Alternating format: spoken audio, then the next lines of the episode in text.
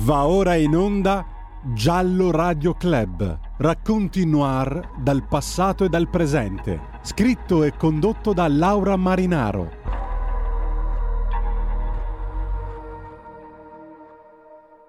È eterno anche un minuto ogni bacio ricevuto dalla gente che ho amato. Queste parole di questa canzone che avete ascoltato, Siamo Dei, abbiamo volutamente mandato questa splendida canzone di Lucio Dalla prima dell'inizio della trasmissione, erano scritte in, eh, nel diario, in un'agendina anzi, eh, che Simonetta Cesaroni, una bella ragazza romana di quasi 21 anni, aveva poggiato sulla scrivania dell'ufficio dove lavorava la sera del 7 agosto 1990. E ancora, in quel diario scriveva Voglio odiarlo più di quanto lo amo. Versi e parole tipici di una ragazza forse innamorata senza speranza, mm, tipici sicuramente dell'età che aveva, versi di una vita normale che è stata barbaramente spezzata quell'anno, 1990, senza che si sappia ancora da chi e perché. Ricordiamo 0292 947222 346 642 7756 per intervenire in diretta. Parliamo oggi del delitto di Via Poma e di Simonetta Cesaroni con Raffaella Fanelli, una collega giornalista d'inchiesta che appena pubblicato per i tipi di eh, Ponte alle Grazie un libro inchiesta molto molto interessante, vi invito tutti a leggerlo. Chi ha ucciso Simonetta Cesaroni, un libro su uno dei cold case più eh, diciamo incredibili e dibattuti di questi ultimi 33 anni e nel sottotitolo si dice io direi se mi permetti tutta la verità che conosciamo fino ad oggi senza che una verità processuale abbia fatto, giu- abbia fatto luce diciamo eh, c'è tutta questa verità Raffaella vero? Buongiorno Raffaella Buongiorno, buongiorno. Eh, grazie per le belle parole che hai detto eh, sul, sul mio libro. Eh, sì, la verità processuale mm, No, direi che nel libro c'è altro, ci sono, ci sono fatti che vanno, che vanno, oltre la verità conosciuta fino ad oggi. Non c'è una verità processuale, come ricordavi, non c'è una sentenza di condanna, ma una sentenza di assoluzione per, per quella che è stata l'unica persona processata ingiustamente, sì. e mi permetto di dire anche senza prove. E, mh, l'ex fidanzato di Simonetta Cesaroni, René Busco. Le indagini sono in corso e mh, a condurle è la stessa persona che nel 2010 chiese il rinvio giudizio di Busco. E torno al sottotitolo del libro, Infatti. tutta la verità sul delitto di Via sì. Ehm, in chi ha ucciso Simonetta Cesaroni elenco i fatti, le notizie sì. E le notizie nuove che ho trovato. La verità processuale Certo. sarà qualcun altro a, a, decidere se deve esserci o meno. Certo. Raffaella, ripercorriamo un attimo eh, proprio i fatti, cioè cosa accadde quella sera. Eh, Simonetta fu ritrovata mh, con, uccisa con 29 colpi di tagliacarte, eh, come ricordavi il 7 agosto del 90, e fu ritrovata negli uffici dell'Associazione Italiana Alberghi della Gioventù, dell'AIAG, in via Poma, al terzo piano della scala B non era, non era, assunta dall'associazione, eh, sì. era stata prestata, sì. fra virgolette, per due pomeriggi alla settimana, il martedì e il giovedì, dalla Reli, che era una società di contabilità gestita da Ermanno Bizzocchi e Salvatore Volponi, due soci, mm-hmm. ami, amici, sì, amici. E amici anche dell'avvocato Francesco Caracciolo di Sarno che era il presidente dell'AIAG degli Ostelli ed era stata prestata um, per il mi spiace usare sempre questa prestata, però ehm, per il periodo estivo e soltanto appunto per immettere pratiche dati sì, contabili in infatti, computer. infatti un lavoretto così che magari sarebbe Almeno servito a lei a pagarsi le vacanze. Certo, certo. Esatto. Il cadavere fu ritrovato mh, alle 23.30 sì. e per l'omicidio mh, da subito fu accusato il portiere di Via Poma, Pietro sì, Vanacore. Ne parleremo. Per delle sì. tracce di sangue, sì, che erano state, che furono ritrovate sui pantaloni del portiere, tracce di sangue che poi risultarono Sì. Essere eh, di Vanacore. Infatti 26 giorni di carcere, dopo 26 giorni di carcere fu rimandato a casa dal Tribunale della Libertà. Nel 92 eh, uh-huh. c'è un secondo, insomma, due anni dopo l'omicidio, eh, c'è un secondo uh, sospettato, eh, Federico Valle, e entra nell'inchiesta mh, perché eh, viene indicato da un tizio, un presunto confidente dei servizi segreti, un Roland, Roland Weller, un austriaco. Sì che eh, dichiara di aver saputo eh, dalla madre del ragazzo del coinvolgimento di Valle, di, Federico nel, eh, nell'omicidio. Federico, era, mh, mm, Federico Valle era nipote di Cesare Valle, che era un inquilino dello stabile, e il portiere, Pietrino Manacore, ripiombò nell'inchiesta con l'accusa di favoreggiamento. Il procedimento per entrambi arrivò nel gennaio del 95.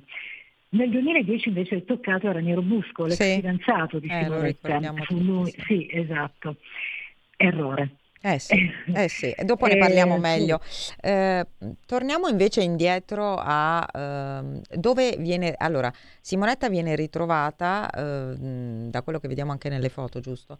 Senza scarpe, giusto? Torniamo sulla scena del crimine un Con, po'. Sì. Sì, eh, quindi 29 coltellate eh, di... Mm, colpi di tagliacarte. Eh, tagliacarte, sì. tagliacarte. Questo tagliacarte che ovviamente però, cioè l'arma del delitto non è mai stata ritrovata giusto? Mai stata ritrovata eh. e, e, secondo uh, insomma, una nuova perizia uh, depositata di recente perché le indagini sì. sono ancora sono sì. in corso, sono state riaperte. E, um, si tratterebbe di un pugnale, però uh, non, non, c'è ancora niente di certo perché quell'arma, come ricordavi, non è mai stata ritrovata. Eh. Ehm, dunque, viene ritrovata quindi in un lago di sangue, nella, nell'ufficio, non, è, non, era nel suo ufficio, giusto? Da quello no, che ricordo io. Ufficio, eh, l'ufficio sì. di Corrado Carboni che Infatti. era il direttore degli ostelli sì. e non in un lago di sangue, anzi proprio eh, c'era davvero poco sangue, poche tracce di sangue per 29 colpi di tagliacarte, per cioè. ehm, insomma davvero poche tracce di sangue. Aveva i calzini ai piedi, il reggiseno abbassato sì. Giusto?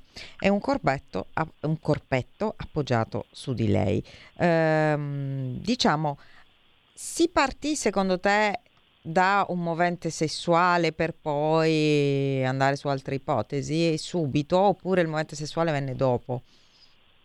Il movente sessuale penso sia stato da subito ipotizzato mm-hmm. perché il corpo nudo, le gambe divaricate. Eh Ecco, tutto um, ha fatto pensare a un maniaco per anni, abbiamo pensato a questo, a uno stupro, però Simonetta non è stata violentata, no. i colpi furono inferti con una um, violenza inaudita, sì. perché um, si pensasse a un raptus eh, o a una rapina, perché il, dal portafoglio della ragazza mancavano 50.000 lire e furono portati via i suoi gioielli, i orecchini, il braccialetto, quindi eh, c'è stato una sorta di depistaggio, mm, a mio mm, avviso. Mm, mm. Un depistaggio che mh, mi ha fatto pensare a un colpevole intoccabile, a dei complici potenti, perché una, una trappola, a mio avviso, è stata la stessa testimonianza di Roland Weller, con dichiarazioni concordate, quasi comprate, anzi comprate, una messa in scena anche la perizia sul computer di Simonetta, affidata alla società in Sirio che sì. è legata al SIPE.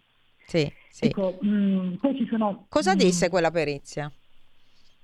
O cosa non disse? Non disse assolutamente non disse, eh, infatti. non disse niente, come niente è stato mai ehm, eh, niente è mai arrivato dalla scena del crimine, mm, anche perché furono commessi degli eh, errori certo. inquietanti, eh, proprio da chi avrebbe invece dovuto indagare, sì. um, falsi indizi, interrogatori sì. mancati.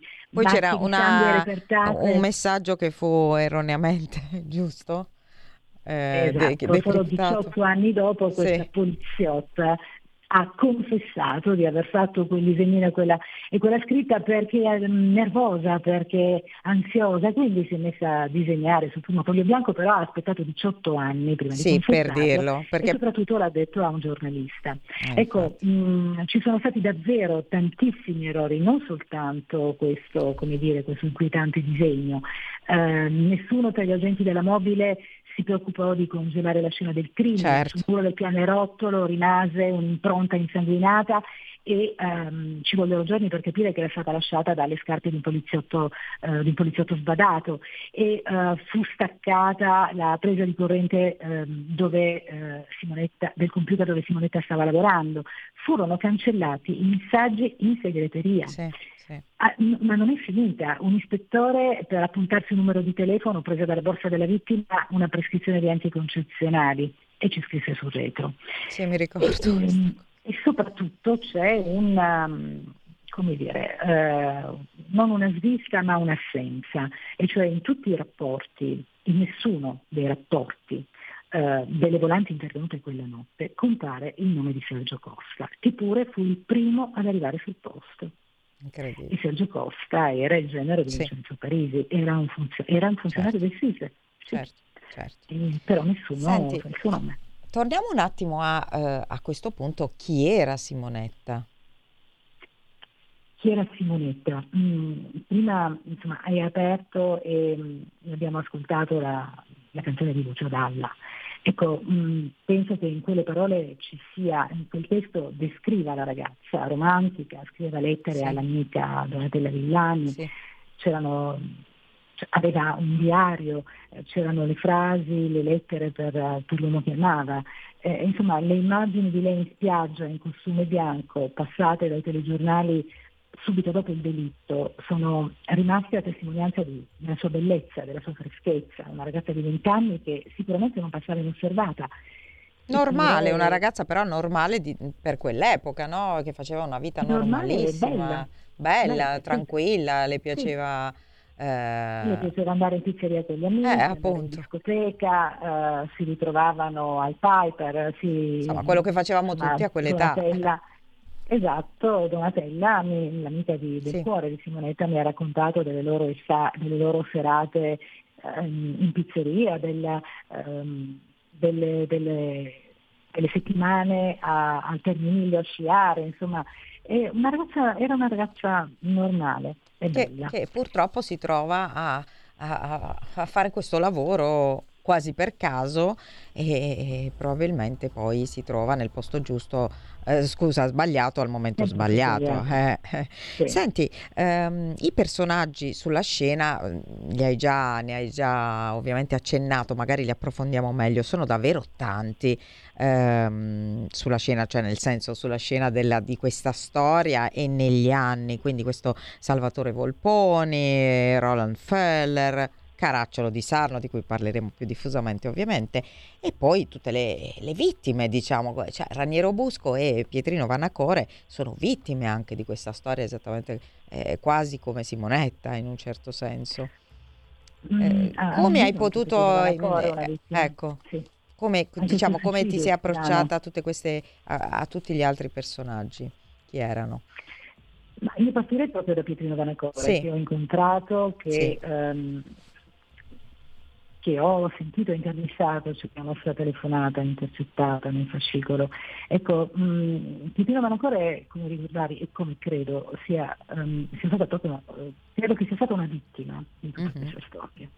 La Procura di Roma um, prima l'abbiamo detto, è stato il primo ad essere accusato del delitto, è stato arrestato e la Procura di Roma è tornata ad indagare eh, nel 2008, quando, eh, ancora sul portiere, quando l'attenzione era concentrata su Raniero Busco. Uh-huh. Eh, un fascicolo eh, tenuto segreto dai magistrati ehm, fu aperto e chiuso nel giro di pochi mesi e eh, la Pietino Vanacore era rivolta alla stessa accusa rivolta all'ex fidanzato di Simonetta, omicidio volontario.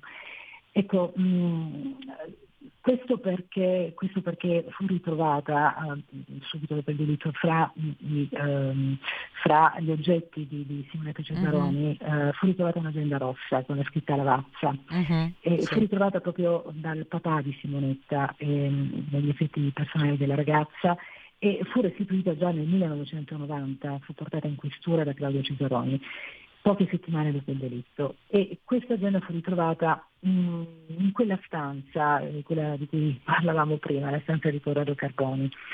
Ecco, um, Vanacore fu sospettato di aver fatto uh, due chiamate eh, dalla partite dagli Ostelli e dirette alla, al fattore di Francesco Caracciolo di Sarno, a mm-hmm. Mario Macinati, L'avvocato all'epoca non aveva il telefono nella sua tenuta di Tarano, dove poi io l'ho trovato, sì, l'ho sì. incontrato.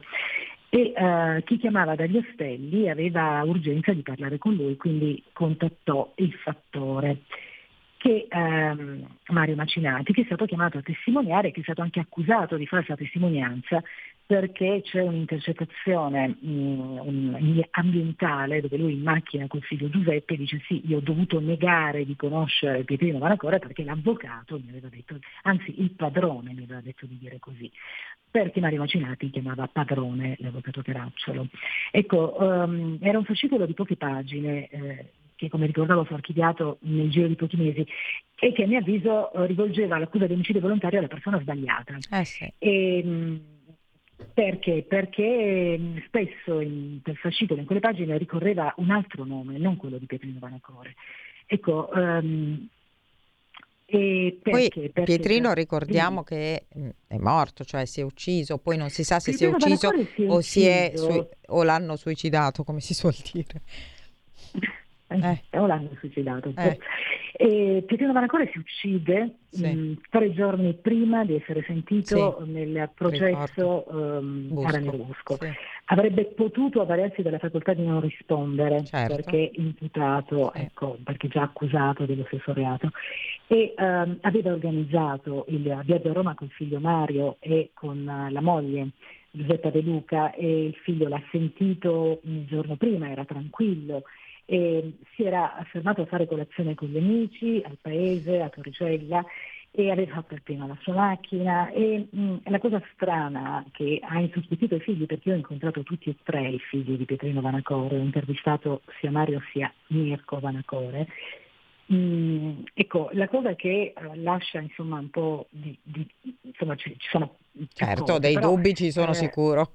e loro dicono non, hanno, non ha lasciato una lettera per noi eh. figli eh. E, eppure eh, e poi la, mh, la, protesi dentaria sulla spiaggia e poi il fatto che non avesse ingerito nulla perché attenzione eh. subito dopo il suicidio tutti abbiamo scritto perché questa era la notizia che c'era stata sì. passata che Pepino Maracore si era stordito con liquido antigelo con sì, antibiotici e quant'altro invece no, l'autopsia ha dimostrato che non si era stordito con niente e, ehm, ed è morto affogato in 50 centimetri d'acqua eh, in una zona piena di, di, di scogli, per cui avrebbe potuto afferrare una roccia, avrebbe potuto semplicemente per certo. un naturale istinto di sopravvivenza alzarsi in piedi. Infatti. E invece muore affogato.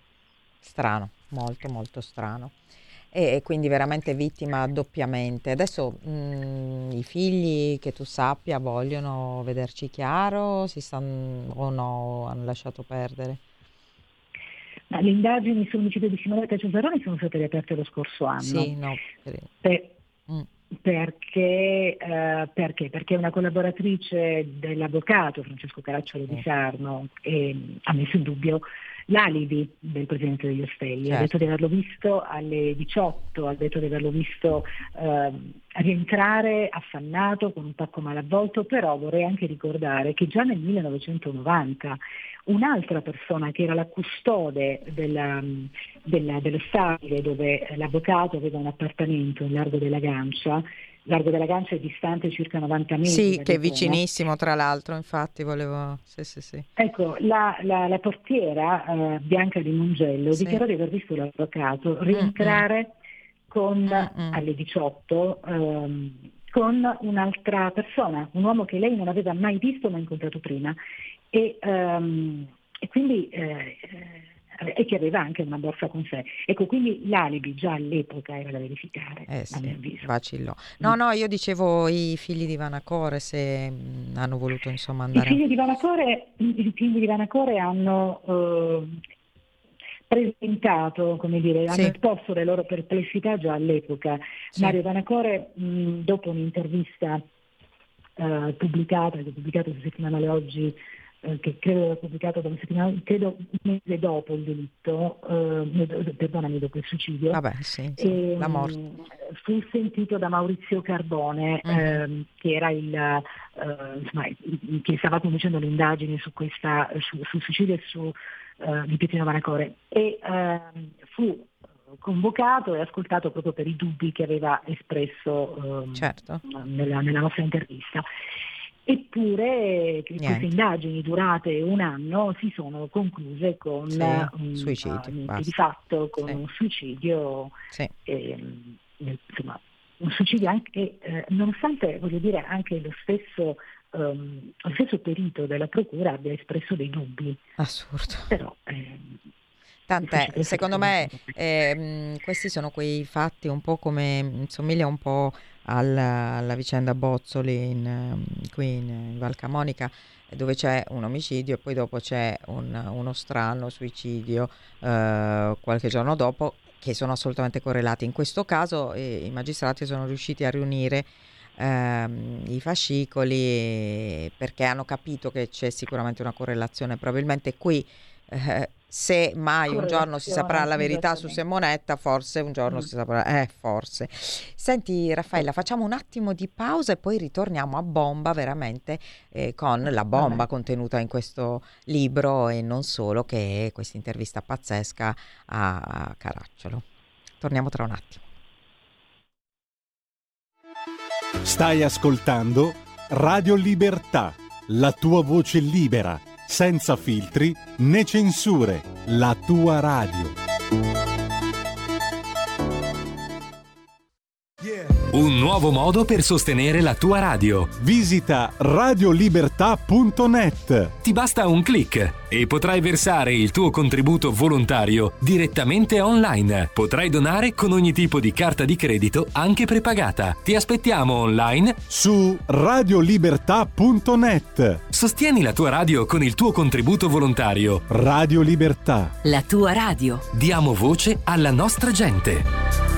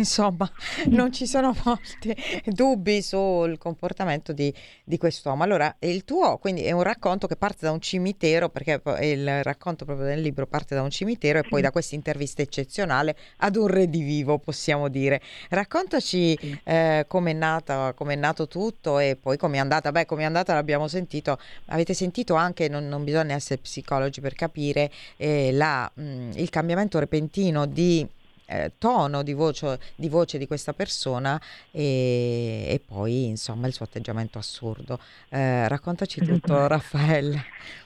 Ehm, ho, cercato, ho, cercato, l'avvocato Francesco Caracciolo di Sarno quando stavano processando Raniero, Raniero Bosco, l'ex fidanzato di Simonetta. Tutti lo davano per morto perché la notizia era stata pubblicata da un noto quotidiano, dal messaggero, e era rimbalzata ovunque, sulle principali testate senza ricevere smentite. E, mh, l'ho cercato e l'ho trovato a Carama, nella tenuta che aveva vicino Rieti. L'ho mm. cercato perché avevo trovato un'informativa della Digos su di lui, un'informativa del gennaio 92. E in quella informativa l'avvocato veniva descritto come persona di dubbia moralità per um, ehm, come dire, moralità dubbia, molestava, eh. per le, insomma per delle molestie che aveva arrecato eh. a giovani ragazze, a giovani donne, episodi che... Mh, che oggi sarebbero Me Too, diciamo. Di ecco. Eh, erano a conoscenza di molti e che non sarebbero Eh. stati denunciati secondo queste eh, testimonianze raccolte dal- dalla Digos grazie alle amicizie che l'avvocato aveva, amicizie influenti. Questa informativa della Digos si chiudeva con una frase inquietante, eh, e cioè dopo l'accaduto, eh, stando a queste testimonianze, molti amici dell'avvocato Caracciolo avevano preso le distanze proprio perché lo ritenevano implicato o comunque coinvolto nell'omicidio.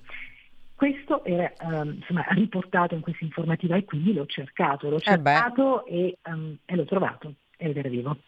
E, mm, mi propose prima un accordo, Mm. mi disse di scrivere che era morto. E Ecco. io sono andata avanti con le domande e alla fine, come, come dicevi, il tono della voce è cambiato. E, lui si è alzato, eh, mi ha afferrata per il braccio, mi ha sollevata dalla sedia e mi ha lanciata fuori dalla porta. E, mh, la cosa assurda, eh, a mio avviso, è che quell'informativa, che risale al 1992, avrebbe meritato un'indagine. Sì, assolutamente. Eppure, eh, nessuno l'ha mai fatta. Perché? Perché eh, poche settimane dopo entrò in scena questo Roland Weller, di cui Sì. abbiamo parlato prima. Che, che depistò, diciamo. tizio, Eh. Esattamente, che depistò. Sì, sì. E, mh, l'avvocato Caracciolo mh, mi dà tre informazioni importanti. Ecco, cosa sei riuscita a chiedergli? Ecco, cosa sei riuscita? Ecco, involontariamente, mi dà tre ovviamente. informazioni Sì. importanti durante questi 40 minuti di permanenza e di... eh, ecco, lui mi dice... Eh sì, lui mi dice, intanto mi conferma di aver conosciuto Simonetta, cosa che ha sempre negato e che ha negato anche in aula. E, mh, aveva, Simonetta aveva i numeri di telefono dell'avvocato sulla sua agenda e questo io l'ho ricordato a, a Caracciolo. Mm, E ehm, non solo, mi parla di un suo amico dei servizi segreti che aveva querelato una donna, la donna che aveva dichiarato di, averlo, di aver visto quest'uomo dei servizi in via Poma il giorno dell'omicidio di Simonetta e che per quella dichiarazione questa donna era stata condannata a pagare 50 milioni di risarcimento. Ecco, io ho cercato la sentenza per, mh, a- per capire chi era Certo. questo amico di Caracciolo, questo uomo dei servizi, ed era eh, Michele Finocchi. Michele Finocchi era un uomo dei servizi e fu coinvolto nell'inchiesta sui fondi neri del SISVE, un'inchiesta Ricordo. esplosa due anni dopo l'omicidio di Simonetta.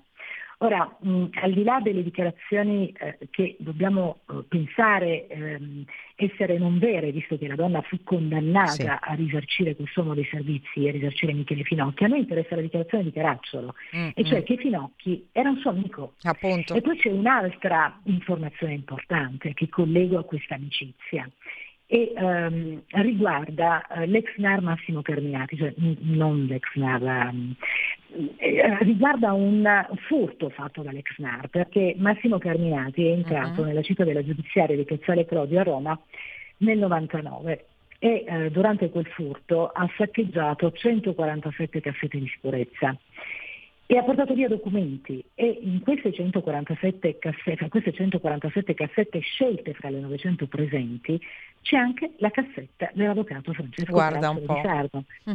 E quindi la domanda è cosa conteneva di così importante? Ora, mh, eh, Lui non ti ha risposto, ovviamente. con Caracciolo, ehm, no, sicuramente Eh.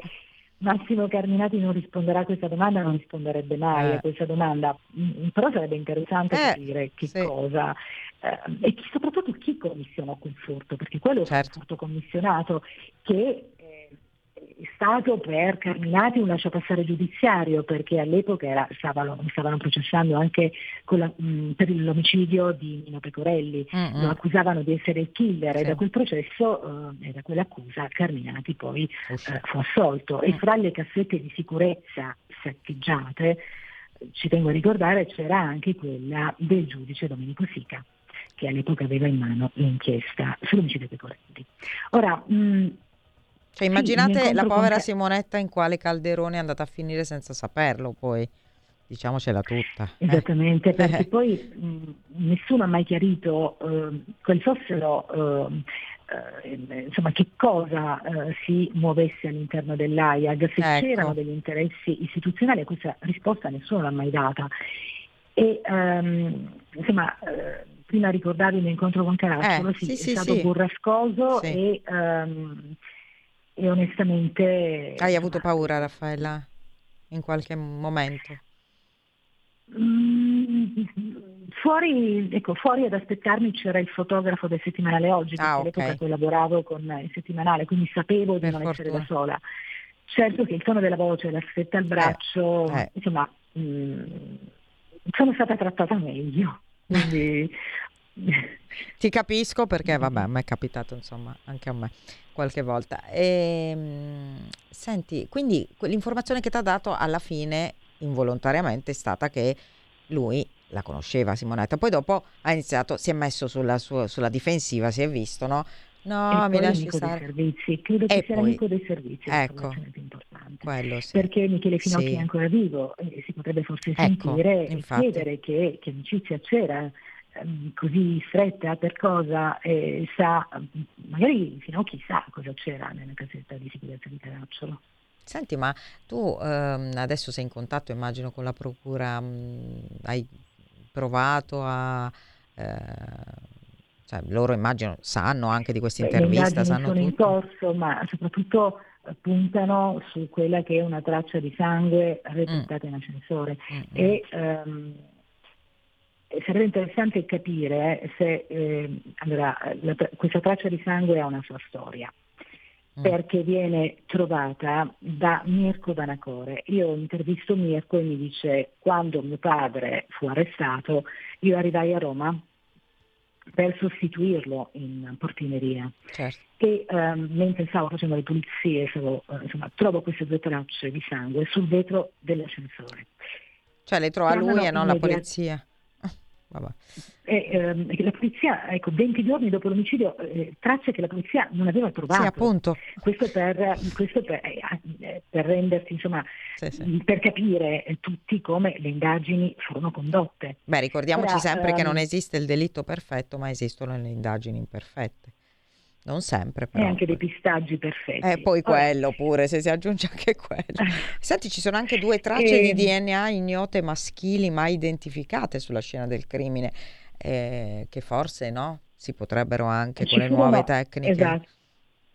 Sì, ma eh, da quella traccia di sangue repertata nel 1990, trovata da Mirko Vanacore, repertata ma analizzata soltanto nel 2010, perché da quelle due tracce di sangue, una corrispondeva eh, al sangue di Simonetta Cesaroni, Sì, l'altra non fu analizzata perché fu eh, attribuita anch'essa a, a Simonetta. eh, Nel 2010, quando si cercavano le prove contro Raniero Busco, fu- sì, furono riesaminati tutti i reperti e furono ehm, analizzate ancora quelle tracce di sangue e da quella seconda traccia eh, fu, è stato estrapolato un DNA maschile. maschile Non ignoto. solo, Mm.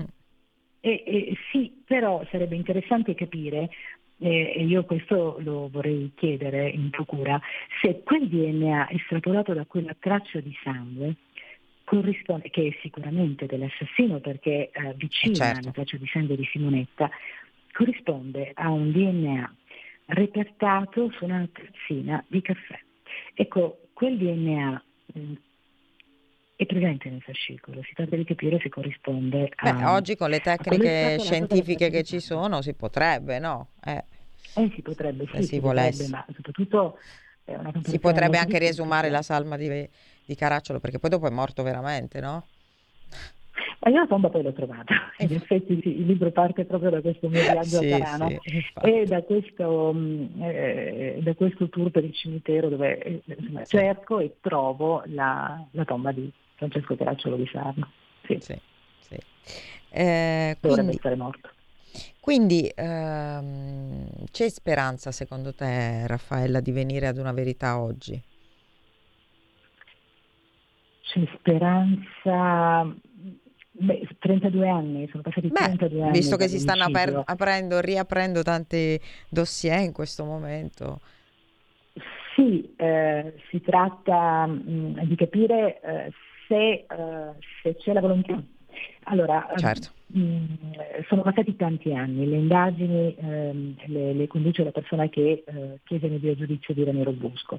Potrebbe sicuramente esserci una dipendente dell'AIAG ehm, potrebbe dirci questa persona cosa esattamente veniva fatto in quegli uffici, eh, oltre a registrare i ragazzi stranieri. Qualcuno potrebbe dirci se c'erano degli interessi istituzionali, potrebbero chiarire chi era esattamente interessato a Simonetta, quale lavoro faceva e perché doveva consegnare del materiale cartaceo a società vicine a Piazza Mazzini, perché sì, questa è una testimonianza che è andata da Antonello Barone, il fidanzato di Paola Cesaroni eh, Simonetta si lamentava in casa sì. perché la eh, invitavano a consegnare queste cartellette in giro per queste società.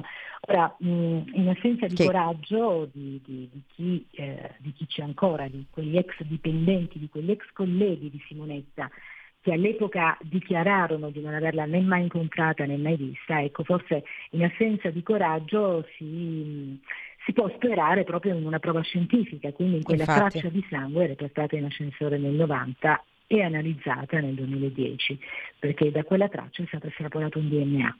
E sì. come ricordavo prima c'è un altro DNA presente nel fascicolo, si tratta semplicemente di capire se corrisponde. Maschile, ricordiamo questo anche.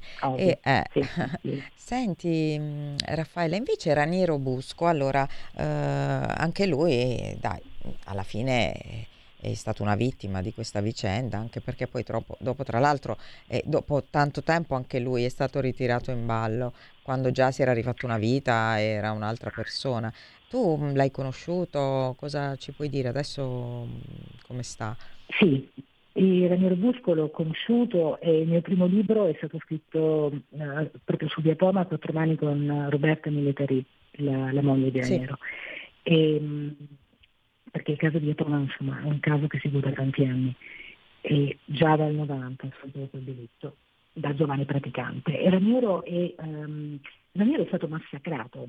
Raniero è stato per sette anni um, sulla graticola e, e, non è stato risarcito perché comunque non, mai, uh, non è mai stato arrestato.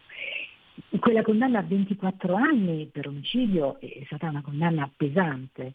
Um, insomma, per un innocente, io lo ricordo, eh, è uscito da, quella, da, da quell'aula eh, sollevato, portato di peso dal fratello perché eh, insomma, non si aspettava di essere condannato da innocente perché fino alla fine lui ha creduto e sperato nella, insomma, nella giustizia e che finalmente è arrivata in appello e in Cassazione. Sì, perché poi l'avevano condannato e, per un morso che in realtà non corrispondeva nemmeno Ah, yeah, giusto, alla sua arcata non dentale. Non mai capito eh. che fossero meno delle scor- semplici sì, scoriazioni, appunto. cioè da, un, da, un, da due... Eh, hanno addirittura ricavato un morso, sì, un'impronta sì, sì. e che guarda... No, la, la, sì, sì, mi ricordo la, che non c'entrava assolutamente nulla.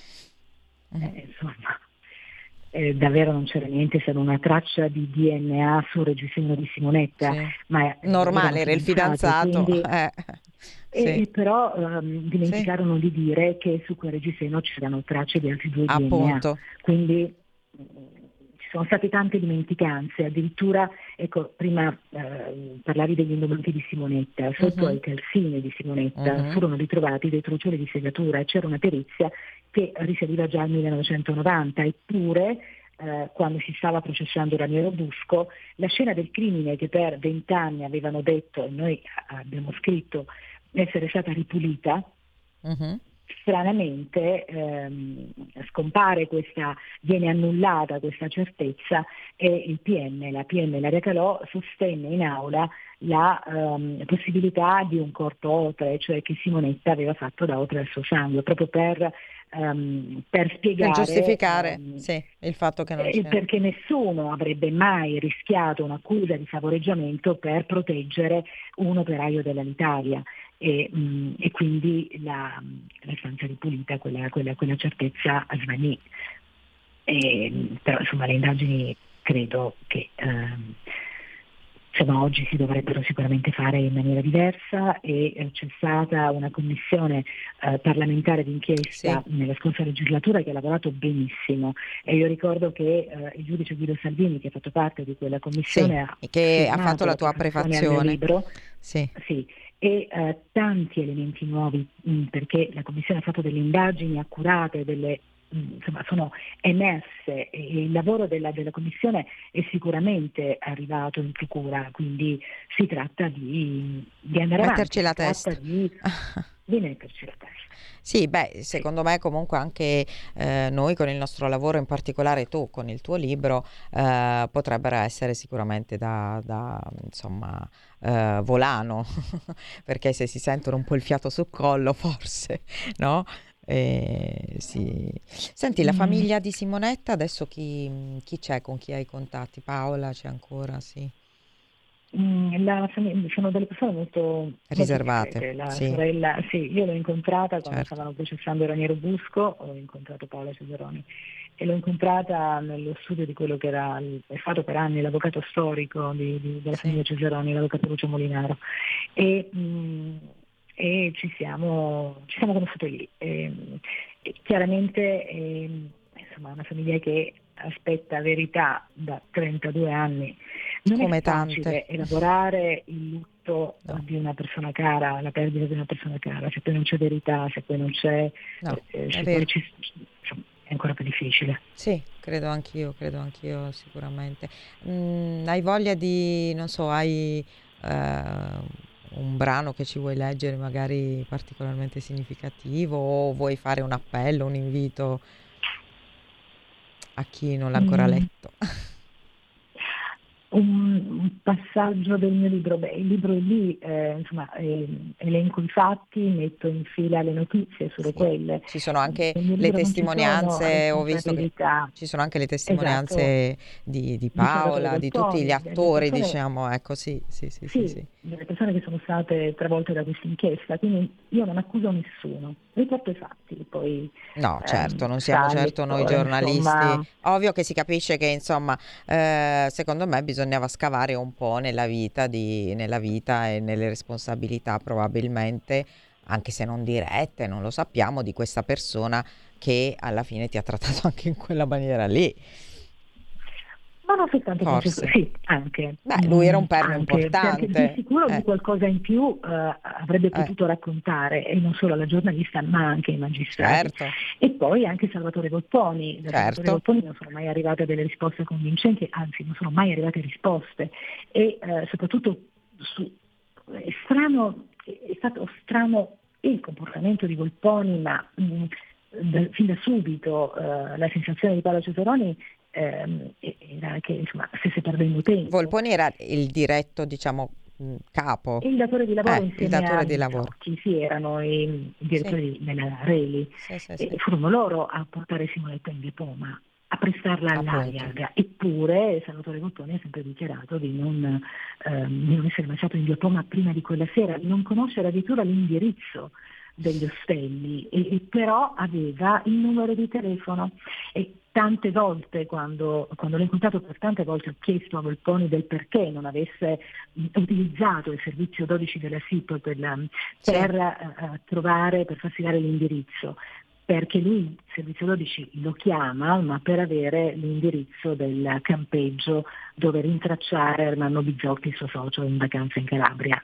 E ora è un'altra, è così, è una persona strana che ha sempre negato la sua amicizia con Caracciolo, eppure quell'amico, eppure Caracciolo lo conosceva bene, ce l'aveva come amico, mm-hmm. eh, mentre anche mette anche su quel suo Dio Dio bastardo, perché lui esce dalla... Sì, è lui il primo ad entrare in quell'appartamento, sì. è lui a cercare il corpo di Simonetta sì, e al buio eh, intravede la sagoma e pensa a Simonetta morta, non la pensa ferita e non la pensa svenuta. Come fa a saperlo, corsa, tra l'altro?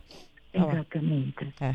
Esce di corsa urlando eh. Dio Dio bastardo. Eh. Ecco, a chi si riferiva? Chi era il bastardo? Sì, sì, allora, eh, adesso siamo... sì. sono arrivate siamo in chiusura, quindi abbiamo capito sicuramente dopo, dopo questa puntata eh, perché questo delitto, perché, perché, si è tanto parlato in questi anni e si continua a parlare di questo delitto, a parte il fatto che ovviamente c'è eh, finalmente di nuovo una nuova indagine che forse con prove scientifiche nuove, con tecniche nuove potrà portare ad una verità, speriamo, e, ma sicuramente abbiamo capito perché, cioè c'è, c'è, ci sono veramente tutti gli ingredienti di un giallo, purtroppo non un romanzo giallo, ma una storia terribile in cui la vittima principale questa bellissima ragazza che aveva tutta la vita davanti e aveva eh, tutti i diritti di viverla nel migliore dei modi.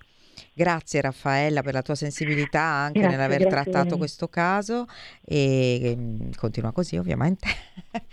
e, grazie sono... a te, buon lavoro e grazie ai tuoi ascoltatori. Grazie a tutti, ricordiamo il libro Chi ha ucciso Simonetta Cesaroni con tanto di punto interrogativo, Ponte mm, alle Grazie, lo trovate in tutte le librerie. E poi Raffaella un po' in giro per l'Italia anche con le presentazioni.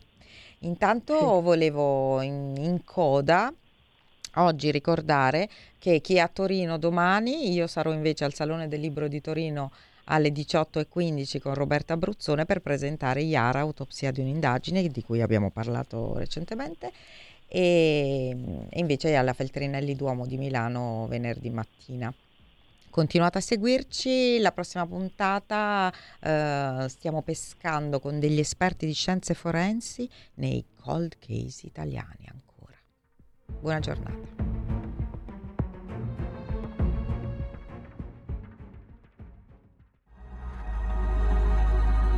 Avete ascoltato Giallo Radio Club